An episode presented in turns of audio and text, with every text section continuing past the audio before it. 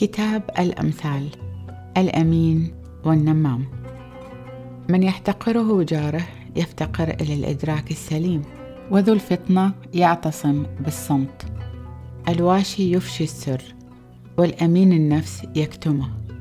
يسقط الشعب حيث تنعدم الهداية وبكثرة المستشيرين يتحقق الخلاص.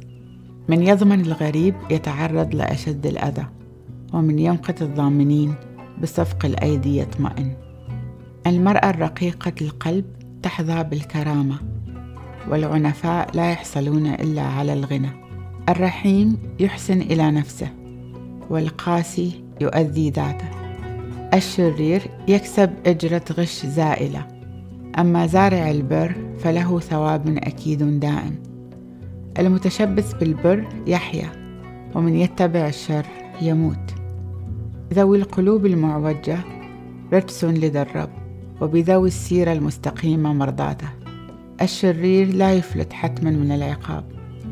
أما ذرية الصديقين فتنجو. المرأة الجميلة المجردة من الحكمة كخزامة من ذهب في أنف خنزيرة.